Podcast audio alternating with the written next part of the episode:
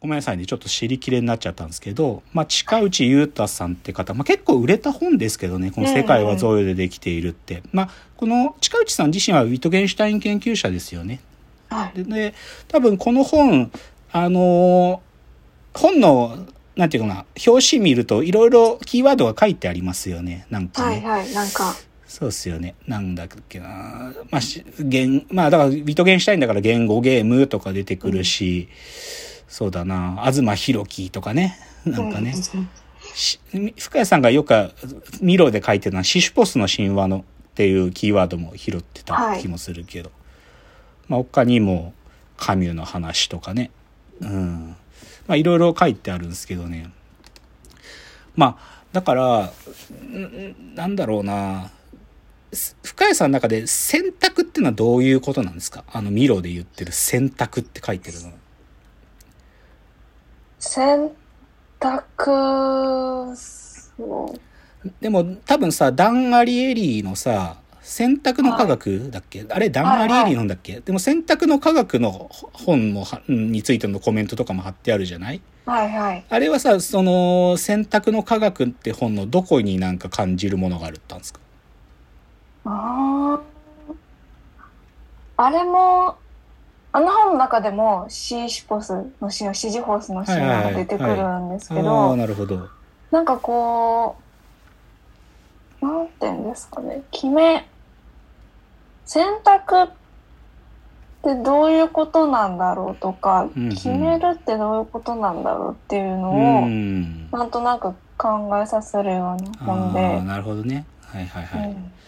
なるほど。だから決められていることとかきじゃあ能動的に決めるってことはどういうこととか、そういうところがなんかここで言ってる偶然とか予測からはみ出る何かにつながってるかもってことを考えるってことなんですかね。そうです。はははなんとなくどうつながってるのかは自分でまだ言えないですけど。なるほどじゃあまさしくモヤモヤしてんですね。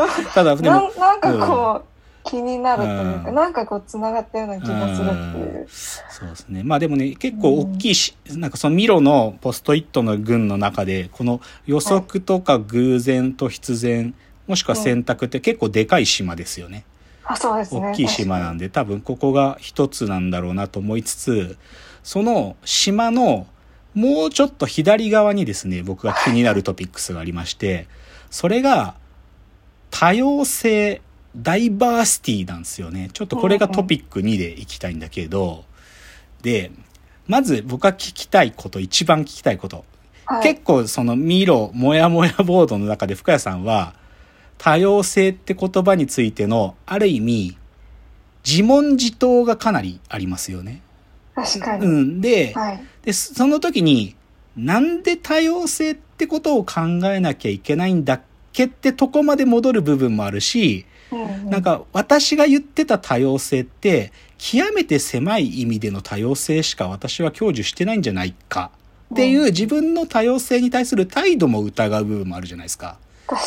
で、で、そこのでも僕根本にあるのは、なんでそこまでた、なんか多様であることを、に私自身は寛容でなきゃならぬみたいな、ある種の脅迫的な、なんかその自分へのなんかこう使命っていうか、多様であれ、多様性に寛容であれっていう、そういうある種の脅迫性を感じるんですけど、に。うんうん。な、なんでそんなに多様性ってワードが出てくるんですかね？こう、なんて、偶然にうん。夢を見てる以上は、うん。こう、なんか外の世界うん。うにん。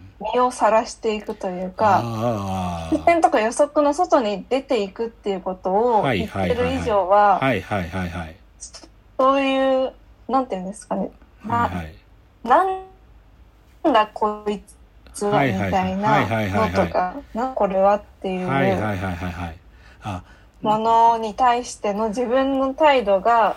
ちゃんとしてなきゃ一貫性がないだろうみたいな脅迫ああ、なるほどなるほど。性をもしかしたら感じていて。自分の多様性に対してもこう、それは甘いだろうみたいな声が出てたりとか、でもじゃあそもそもその多様性とか言ってる自分は。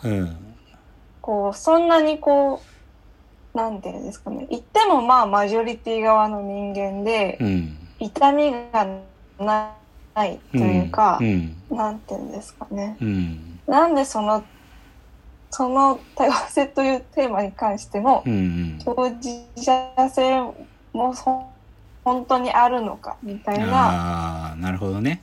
なるほどね。あ疑いをかけちゃってなる結果。だと思う。なるほど。でさっきの話のつながりで、偶然ってことになんか価値を見出すときに、でも圧倒的な他者なんか自分の想像もし得ない他者こそが偶然の源泉なんだとすると、うん多様性ってことは必然的になんか射程には入ってなきゃいけないんだけど、でも自分の多様性への態度は正直言うとぬるいのかもしれないってことだよね。はいはい。うん、なるほど。でもさ、この多様性の島のところにさ、ちょいちょい目につくのってさっきもちょっと言ったけどさ、はい。なんかさ、でも、そもそもなんで多様性って引き受けなきゃいけないんだっけとかさ、もしくはうん深谷さん書いてた文章そのまま言うと、そんなマッチョな考え方、ついていけないなって気もするみたいなさ、なんか、こう、多様性に寛容であれみたいなのって、掛け声とか号令って意味ですごい強度強いんだけどさ、うんでもある意味それを強制するみたいなことが、ある種の抵抗感があるんですかね。うん。そうです。偶然を楽しもうとかって言ってる自分は本当にその、なんかある種のうん。暴力性というか、はいはいはい。うん、そうなんだ出。会ってしまった時の衝撃。の凄さを本当の意味では知らないから言えちゃってんだろうな、みあたあ、いなそのをうね。うん。感じていて。そうね。うん。いや、それなんか二重の意味がありますね。なんか、本当の意味での絶望的な他者って、うん。その人たちの本当に圧倒的にこう接近し得ない他者だからこそ、その人たちの本当の何かに触れてないっていう、なんていうか、永遠にたどり着けなさっていうのがあるからこそ、うんうんうん。なんか、うかつに多様性を享受せよなんてことは軽々しく言えないっていう側面が一個と、もう一個はどっちかというと社会的言説で、リベラルがよく陥りがちな愛路っていうか、リベラルの人たちってさ、価値観を認め合いましょうって主張するけどさ、認め合いましょうっていう言葉がまた一つの価値観の強制になってて、リベラルって態度が自家中毒を起こしてるってことはよくあるんですよね。うん。で、だからね、僕は基本的には、僕の態度ですよ。で、はいさっきね、深谷さんが言ったキーワードは、自分がマジョリティと思うかどうか問題なんだと思うんだけど、はい。僕はですね、いや、普通に眺めたらマジョリティなんでしょって思われるし、なんていうか、自分の見え方の角度たくさんあるけど、僕ね、自分がマジョリティって思わないようにしてますね。